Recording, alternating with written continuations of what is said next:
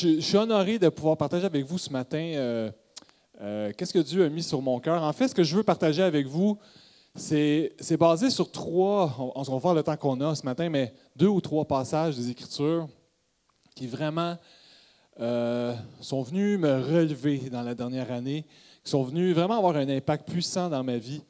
Et euh, peut-être, petite parenthèse ce matin, j'aimerais ça qu'on s'encourage ensemble à être continuellement engagé envers les Écritures, envers la Bible.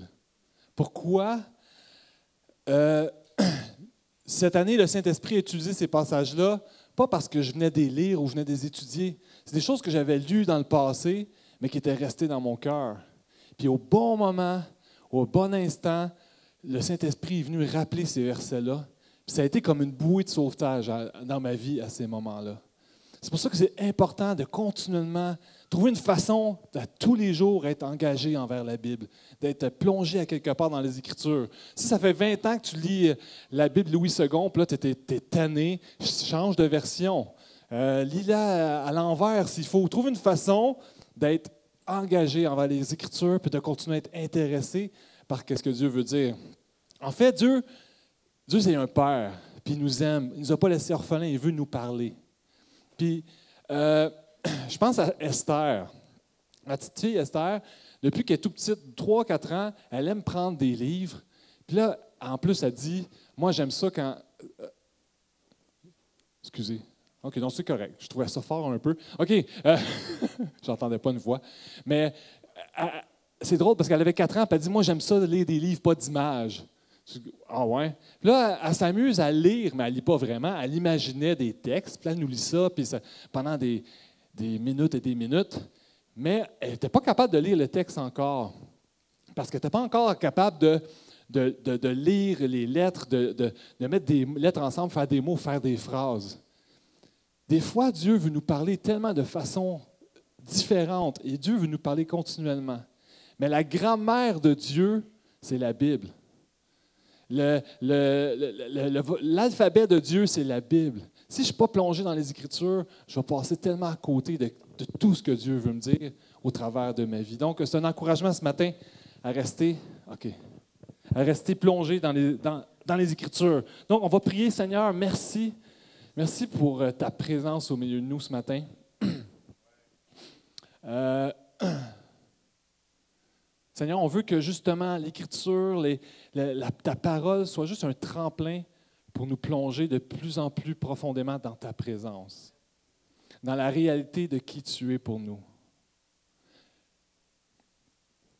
Puis ce matin, je te prie de, de venir nous rejoindre là où on est, Seigneur, puis de nous propulser dans une nouvelle saison de foi avec toi.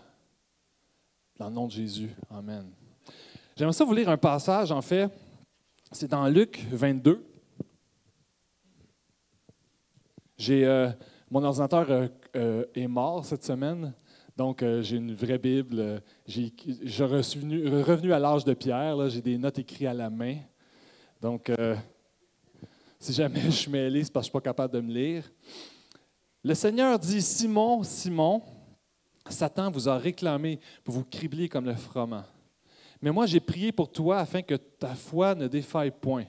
Et toi, quand tu seras converti, affermis tes frères. » Ça, c'est dans la version Louis deux. Donc, ce qu'on voit ici, c'est que le contexte, c'est que c'est le dernier souper avant que Jésus aille à la croix et qu'il ressuscite ensuite euh, après trois jours.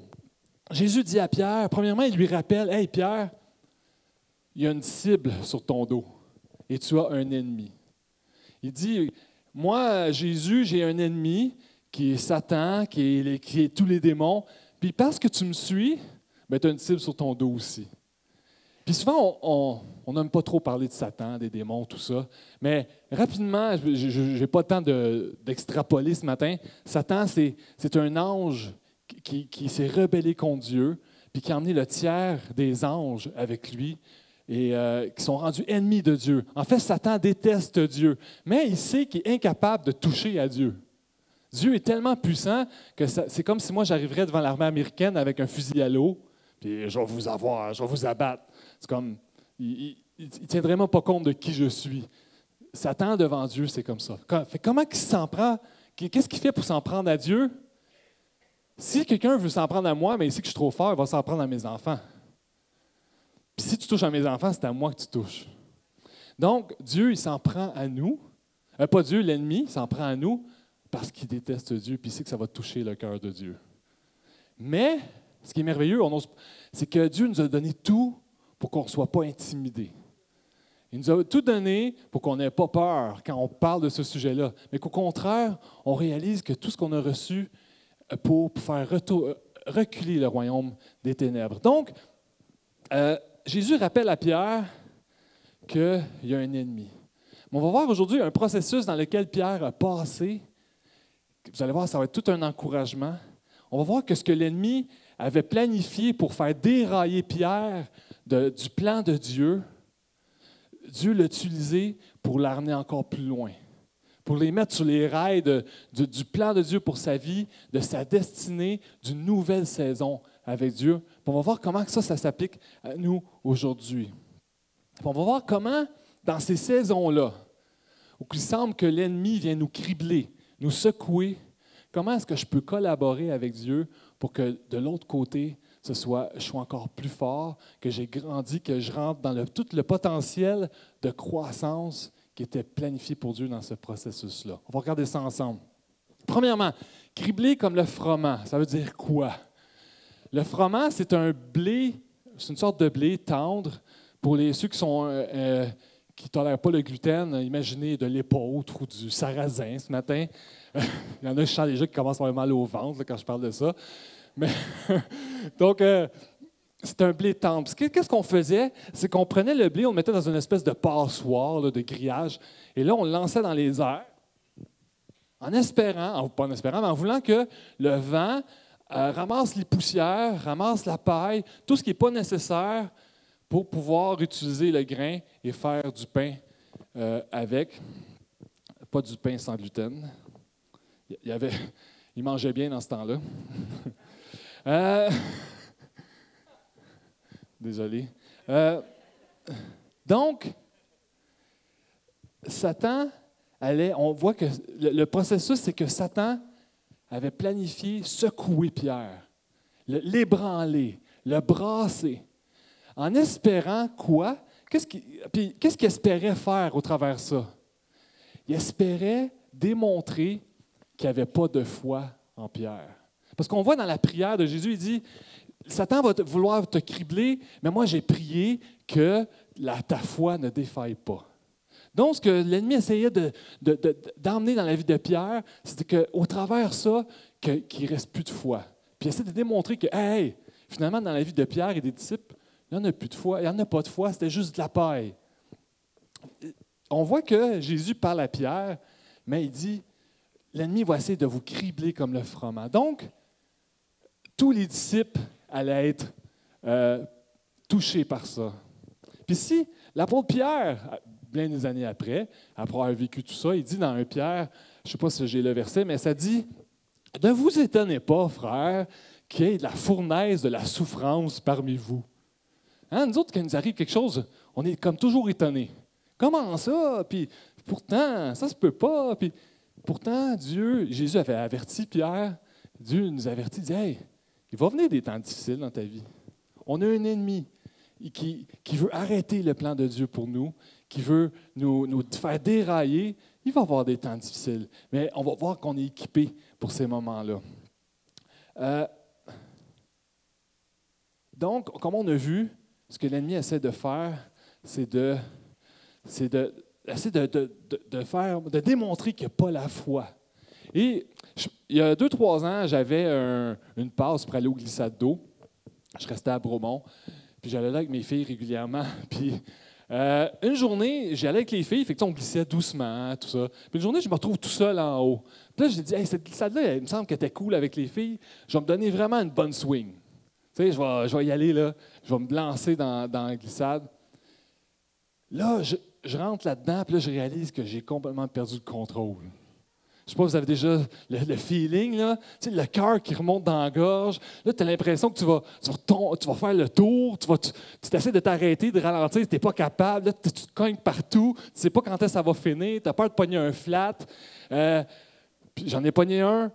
Puis là, après ça, tu es dans l'eau, puis c'est comme « Oh boy, OK, c'était pas une bonne idée. » Puis là, je sais qu'il y a des amateurs de sport extrême ici qui disent « Boy, euh, petite nature. Euh, » Mais... Moi, euh, le pain sans gluten et les glissades d'eau, là, c'est le, le pire je suis capable de toffer. mais, euh, mais des fois, il arrive des, des, des, des moments dans nos vies où on se sent comme ça. On se sent tellement brassé.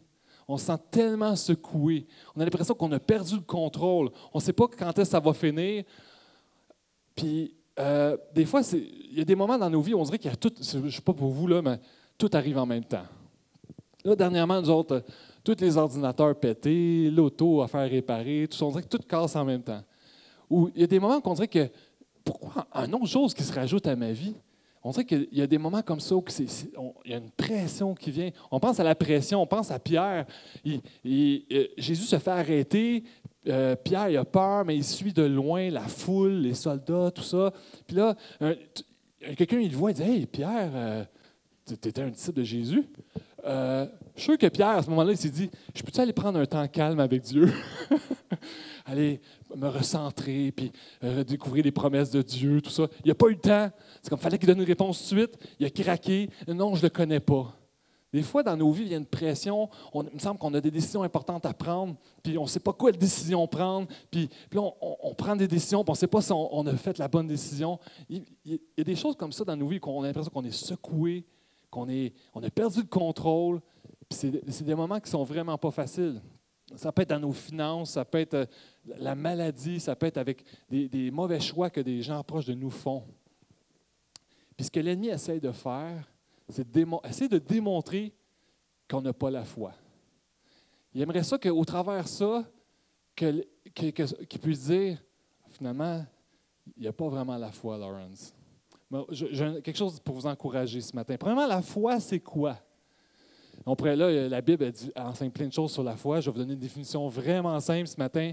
La foi, c'est juste une confiance absolue au caractère et à la nature de Dieu et en, ce qui, et en ses promesses. On va rendre ça simple de même. Euh, une confiance absolue dans le caractère et la nature de Dieu et dans ses promesses. On voit dans Matthieu dix-sept, vingt que la foi, c'est quelque chose de puissant. Ça dit que si même si j'ai un petit peu, un petit peu de foi, une petite graine de foi, je suis capable de déplacer des montagnes. Je suis capable de, de déplacer des choses qui sont impossibles à déplacer avec une petite graine de foi. Je suis capable d'enlever les obstacles entre ce que Dieu veut faire et ma vie ou la vie des gens avec un petit peu de foi. La foi, c'est tellement puissant. Mais j'ai une bonne nouvelle pour vous et pour moi. Romains douze, trois, ça dit qu'on a tous reçu une mesure de foi. Chacun d'entre nous, cette petite semence de foi-là, on l'a tous reçue. Donc, ce que l'ennemi essaie de faire, quand il essaie de nous cribler, de nous, de nous brasser, de nous secouer, c'est voué à l'échec dès le départ. Jamais l'ennemi va pouvoir brasser un croyant puis pouvoir révéler que ce croyant-là n'a pas de foi. La Bible dit qu'on a tous reçu une mesure de foi. On a tous reçu la capacité, même si c'est dans une petite mesure, de faire confiance à Dieu absolument en qui il est et dans ses promesses. Les problèmes commencent quand je commence à croire que je n'ai pas la foi, parce que je suis en train de croire un mensonge. Si je commence à dire « Ah, il y a telle situation, je n'ai pas la foi pour ça », je crois à un mensonge. Puis je suis en train de jouer, de laisser l'ennemi me secouer, mais alors que c'est, s'il me secoue, c'est certain qu'on va trouver la foi. Dieu le, le dit, j'ai reçu une mesure de foi. Quand Jésus dit, tu sais, souvent Jésus dit « Où est votre foi? » Puis souvent, on lit ça en disant « Ben moi, ce que... » Ce que, ce que souvent, ce qu'on va voir là-dedans, c'est « Finalement, les gars, vous n'avez pas de foi. » Mais c'est peut-être Jésus qui dit « Hey, euh, vous l'avez mis où, votre foi? » Vous en avez de la foi, les gars, mais cachez-vous. Allez voir en dessous de votre lit, en dessous de vos oreillers. Peut-être que votre petite semence de foi est là. Jésus, donc, Jésus, il sait qu'il a déposé en nous une semence de foi. Tu sais, le Père, vous savez, tu sais, il y a une histoire souvent qu'on va utiliser, euh, tu sais, qui, son, son fils, il y, y a un démon qui le rend muet.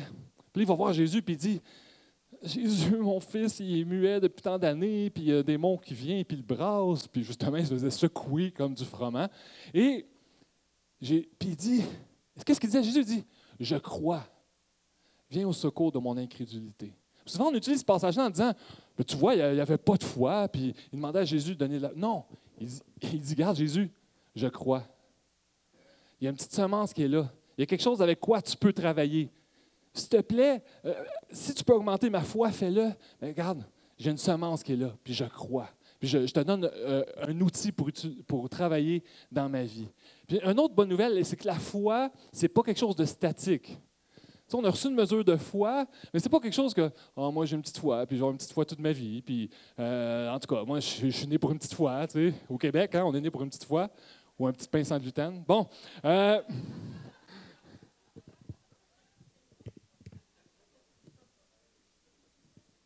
Ils sont toujours petits, les pains sans gluten.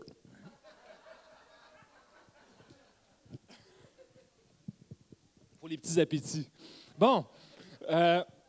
Dans deux Thessaloniciens un trois, ça dit, je vais vous lire, si je suis capable de me lire, « Votre foi fait de grands progrès. » Donc, Dieu dit que la foi, c'est pas supposé être quelque chose qui reste petit, puis qui reste petit toute ma vie, puis moi, ben qu'est-ce que tu veux, je suis, je suis fait comme ça. Dieu dit, « Je t'appelle et je veux que tu collabores avec moi pour que ta foi grandisse, pour que ta confiance absolue en qui je suis et en mes promesses grandisse. » C'est ce que chacun d'entre nous, on est appelé à vivre et à expérimenter.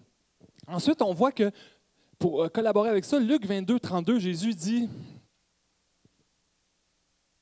C'est pas ça? Euh, mais c'est pas grave. Euh, c'est, c'est, euh, il dit, « Pierre, j'ai prié. J'ai prié pour toi, Pierre. J'ai prié pour que ta... Quand tu vas être brassé comme ça, là, que ta foi ne défaille pas. » Savez-vous ça? Ça dit dans Hébreux sept, vingt-cinq que Jésus prie pour nous. Tu sais, des, moi, des fois, on vit des situations, puis là, on me dit, il me semble, j'aimerais ça que, qu'il y ait cent quarante-huit personnes qui prient pour moi en ce moment. Hein? Je suis qu'on vit tout ça, là, c'est comme, y a-tu quelqu'un que je peux appeler? Y a-tu quelque chose? Là? Puis, euh, mais quand je suis seul, puis qu'il n'y a personne qui connaît ma situation, je peux m'encourager en me disant que, m'encourager en disant que Jésus prie pour moi. Puis Jésus, il ne se trompe pas dans ses prières. Hein? Si Jésus demande quelque chose pour moi, c'est pas mal certain que c'est la bonne affaire qu'il prie. T'sais? Puis en plus, on sait que s'il demande quelque chose au Père, c'est certain que le Père l'entend. Donc, c'est tellement un encouragement. Mais je crois que lorsque nous, on est secoués, quand on est brassés, quand on est ébranlés, Jésus prie ça pour nous. « Hey, je prie pour que sa foi ne défaille pas. » Pourquoi Jésus prie ça? Parce que c'est tellement important. Parce qu'il sait que c'est ce qu'il y a de plus précieux pour notre vie. Il n'a pas prié, « Ah, oh, Jésus, Père, je te prie de tuer le coq avant qu'il chante trois fois. » Il n'a pas prié, euh, euh, « Fais que Pierre il soit enrobé d'une, d'une, d'un, d'une cape d'invisibilité quand il va être dans la foule. » Il n'a pas, il n'a pas prié, il a prié, « Père, je prie que sa foi ne défaille pas. » Est-ce que Jésus se trompe dans ses prières? Non. Donc, pour Jésus, c'est tellement important. Pourquoi? Parce qu'il sait qu'il y a des situations qu'on va traverser, que nos forces naturelles, nos capacités naturelles ne pourront jamais nous faire passer au travers. La preuve, c'est que Pierre, au verset trente-trois qu'on voyait tantôt, euh, il dit à Jésus, je vais vous lire ici, il dit « Hey, euh, oh, oui, Jésus, tu, sais, tu dis que euh, je vais être criblé par le froment, nanana, puis ma foi ne défaille pas. Hey, fais-toi-en pas, Jésus. » Il dit, euh, moi, là, je suis prêt à aller en prison avec toi, puis même à la mort. Hey, tu connais mon historique, Jésus, tu sais, tu sais par quoi j'ai passé, tu connais mon, mon caractère, tu sais que peu importe ce qui arrive, là, je vais te suivre jusqu'au bout, là, inquiète-toi pas. Pierre ne réalisait pas que ses capacités naturelles étaient incapables de lui faire passer au travers de ce qu'elle, qui s'en venait devant lui. C'est pour ça que Jésus disait qu'il a prié pour qu'il ait la foi. Dans Romains douze, trois, je l'ai su, on l'a tu ici. Romains douze, trois, en fait, ça dit, le verset qu'on a vu tantôt, Dieu nous a donné chacune mesure de foi. Puis au début, il dit que chaque, qu'aucun d'entre vous ne, ne. Ah, OK. Dieu m'a donné gratuitement. Ah, ne, vous, ne vous croyez pas plus important que vous n'êtes, mais que chacun se juge comme il est selon la mesure de foi. Donc, Jésus est en train de dire euh, tu penses que tu es capable. Tu penses que tu es important, tu penses que tu as en toi ce qu'il faut pour vivre la vie chrétienne. Mais Jésus dit non, non, tu ne peux pas te regarder en dehors de la foi. Ce que Dieu a présenté devant toi, ce que Dieu a préparé pour toi, se saisit pleinement par la foi et pas dans mes capacités naturelles. Donc, c'est pour ça que Jésus euh, euh, a prié pour ça. Comment est-ce que je peux collaborer avec Dieu Dans, dans ces moments-là? Quand vient le temps où que je suis ébranlé, où je suis secoué, comment est-ce que je fais pour collaborer avec Dieu? Premièrement, je dois me rappeler que cette semence de foi-là en moi. S'il me semble que je l'ai perdue, là, puis Jésus dit « Hey, où est ta foi? » Bien, il faut que j'aille fouiller dans mes tiroirs, partout. Je, veux, je dois retrouver cette semence de foi-là en moi. Comment est-ce que je fais ça? Je dois, je dois prendre du recul. Des fois, quand les situations viennent dans nos vies, là, tu sais qu'on est bombardé, les, les, les chèques, les, les, les comptes qui rentrent en boîte à mal, les mauvaises nouvelles. Euh, là, on, notre cœur est tellement rempli de ça, nos pensées tellement remplies de ça. Désolé, mais ma capacité mentale, on dirait en vieillissant, rapetisse. Donc, il n'y a pas de place pour euh, cent mille affaires. Si mon cœur, mes pensées sont juste remplies de problèmes, de ce que l'ennemi essaie de faire, il n'y a plus de place pour ce que Dieu veut faire. Il n'y a plus de place pour la foi. Je dois prendre du recul et me rappeler qui Dieu est pour moi. Comme on a chanté tantôt, Dieu est grand. Ça dit dans Romains douze, ça dit « Les yeux fixés sur Jésus, qui est l'auteur et le consommateur de la foi. » Où est-ce que sont mes yeux? Je dois ramener mes yeux sur la réalité de qui Dieu est pour moi. Je dois ramener mes yeux sur la réalité de qui Jésus est pour moi. Je dois commencer à voir mes, petits, mes problèmes à la lumière de qui Dieu est. Puis là, après ça, j'ai une nouvelle perspective. Là, je commence à entrer dans la foi. Je commence à entrer dans les possibilités de Dieu. Je ne suis plus juste pris par ce que, par ce que l'ennemi essaie de faire euh, dans ma vie. On prend, des fois, on... on On, on veut prier pour les malades. Puis on prie pour les malades.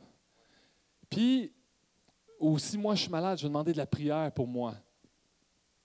Puis malheureusement, des fois, on a la foi dans la foi. Nos yeux ne sont pas à la bonne place. On, on, on, essaie de, on regarde à notre foi. J'ai-tu assez de foi pour... Oui, j'ai assez de foi pour un, un, une verrue, mais j'ai-tu assez de foi pour un cancer? Puis là, on regarde à nous. Là, je regarde ma foi. Ah, non, je n'ai pas assez de foi, je ne peux pas prier. Donc, ma foi est dans ma foi. Ou des fois, on va voir la foi dans nos prières. J'ai-tu la bonne formule? J'ai-tu la bonne affaire? J'ai, c'est, c'est tout ça qu'il faut que je dise? Je me suis trompé, euh, je n'arrive pas à dire ça. Puis là, je n'ai plus la foi en Dieu. J'ai la foi dans mes prières. Ça dit, les yeux fixés sur Jésus, qui est l'auteur et le consommateur. Que le consommateur, en fait, ce que ça veut dire, c'est que lui, ce qu'on a voulu saisir par la foi, c'est lui qui l'a fait arriver. Puis, devant une maladie, que ce soit une verrue ou un cancer, si je regarde à Jésus, je dis, boy, il n'y en a pas de problème pour toi. Ça ne repose pas sur moi. Ma foi est en Jésus. Puis, le petit cancer, devant Jésus, c'est rien. Je peux prier en, en pleine assurance, en pleine autorité à cause de Jésus. Parce que je n'ai pas la foi dans ma foi ou dans mes prières. Ensuite, une fois que j'ai retrouvé cette semence de foi et que je l'ai alimentée, je dois euh, m'assurer de rentrer dans l'intimité avec Dieu, avec ce Dieu-là que j'ai... Que, que... En fait, l'ennemi veut qu'on soit impressionné par nos problèmes, mais on est appelé à être émerveillé par qui Dieu est. Et là, après ça, je commence à entrer en communion avec lui. Puis encore là, des fois, quand je laisse les problèmes, les difficultés venir contre moi, puis je médite juste ça, souvent, mon cœur commence à s'éloigner de Dieu. Puis là, là on commence à, à, à, à questionner Dieu, puis à blâmer Dieu, parce que là, mon cœur s'est éloigné de la réalité de qui il est pour moi, de ce qu'il veut faire pour moi. Je dois m'assurer de garder mon cœur connecté avec Dieu dans ces moments-là. Ensuite, je dois utiliser ma foi.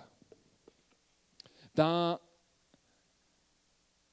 dans Joël trois dix, ça dit que le faible dise « je suis fort ».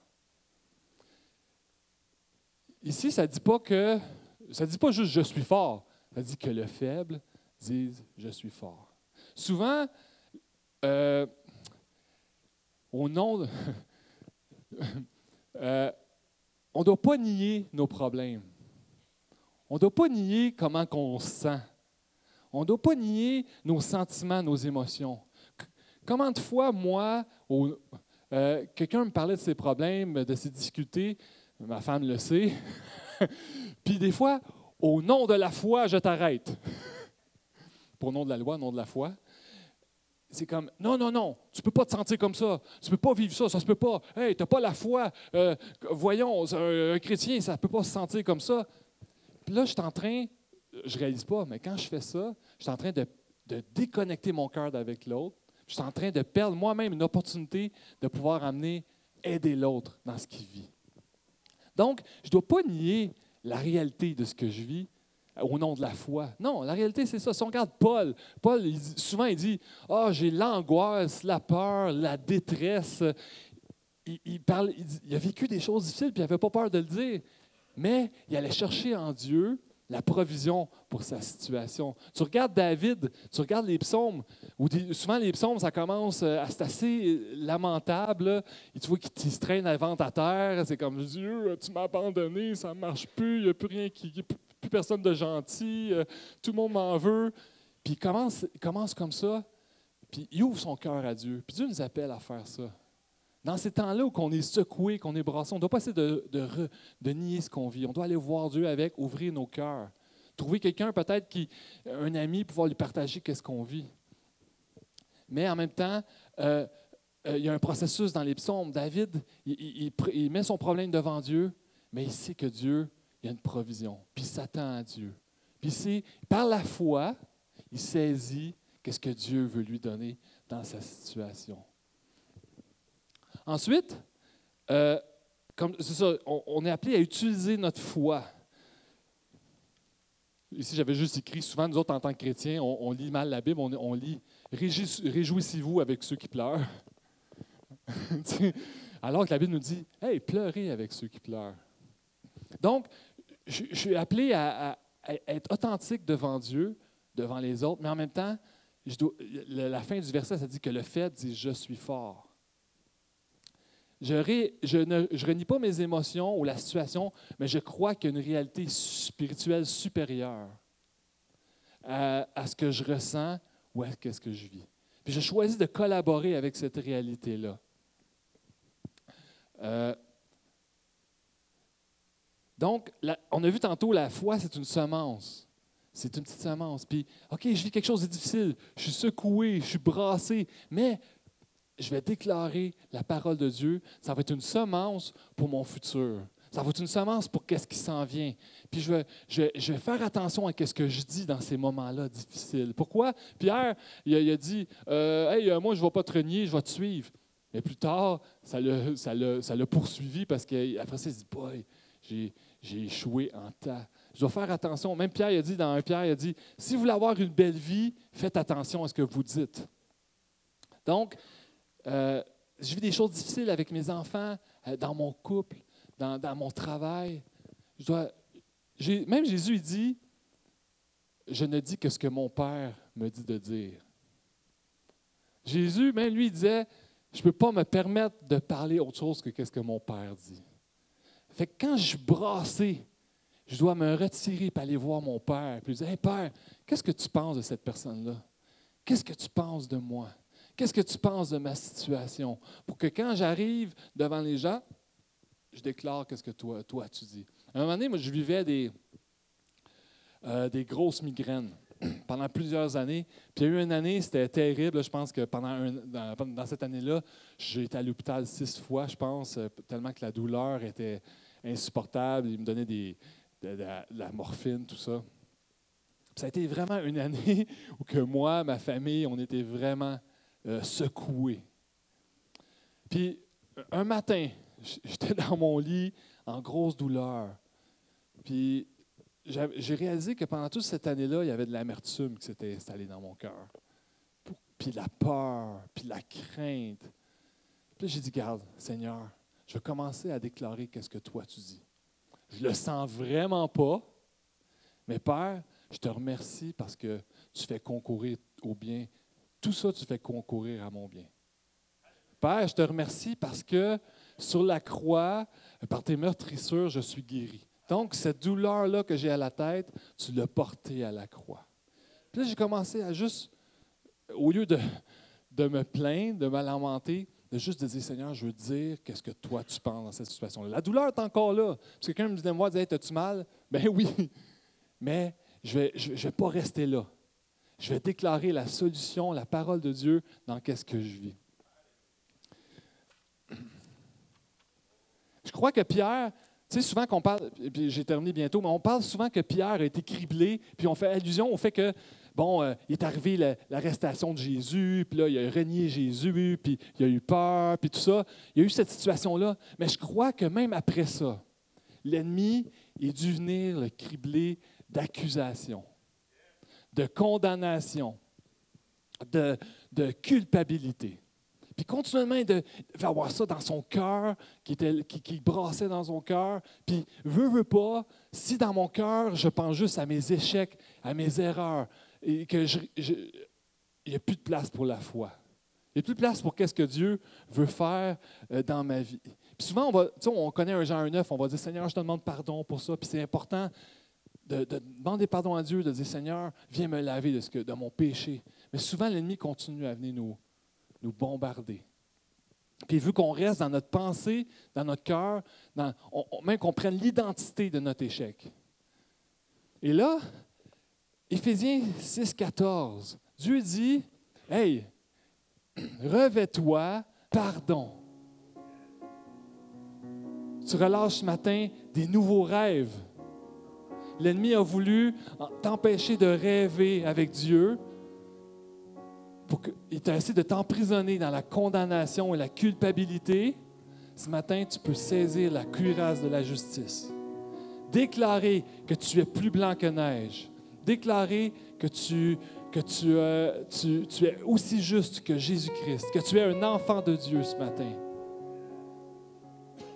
Saisis la cuirasse de la justice.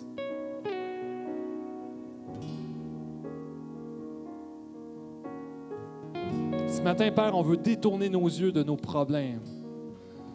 On fixe nos yeux sur Jésus.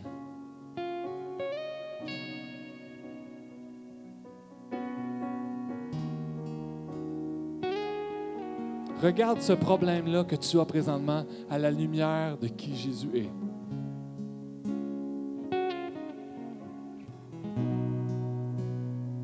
Puis ce matin, on vient déclarer qu'il n'y a rien d'impossible pour Dieu. Si tu as de la difficulté à croire, c'est pas grave. Va-t'en chez vous puis déclare qu'il n'y a rien d'impossible pour Dieu. Déclare-le jusqu'à ce que tu le crois dans ton cœur. La réalité, c'est pas ce que c'est pas c'est pas ce que je ressens. La réalité, c'est qu'est-ce que Dieu dit. Puis un jour, à force de le déclarer qu'il n'y a rien d'impossible pour Dieu, ton cœur va dire Amen. Déclare avec moi ce matin. J'aimerais ça qu'on déclare tout le monde ensemble. Il n'y a rien d'impossible pour Dieu. Il n'y a rien d'impossible pour Dieu.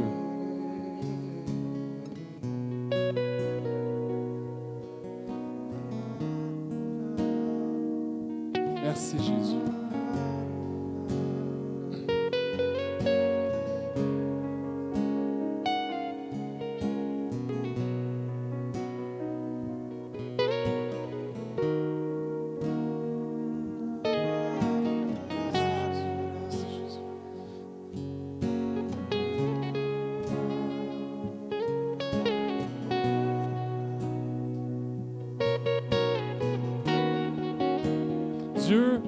et gentil.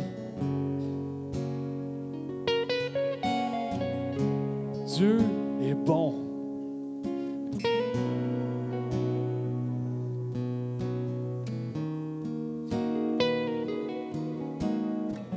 Dieu ne s'est pas trompé quand il t'a créé. Dieu ne s'est pas trompé quand il t'a attiré à lui. Laisse-le t'aimer ce matin.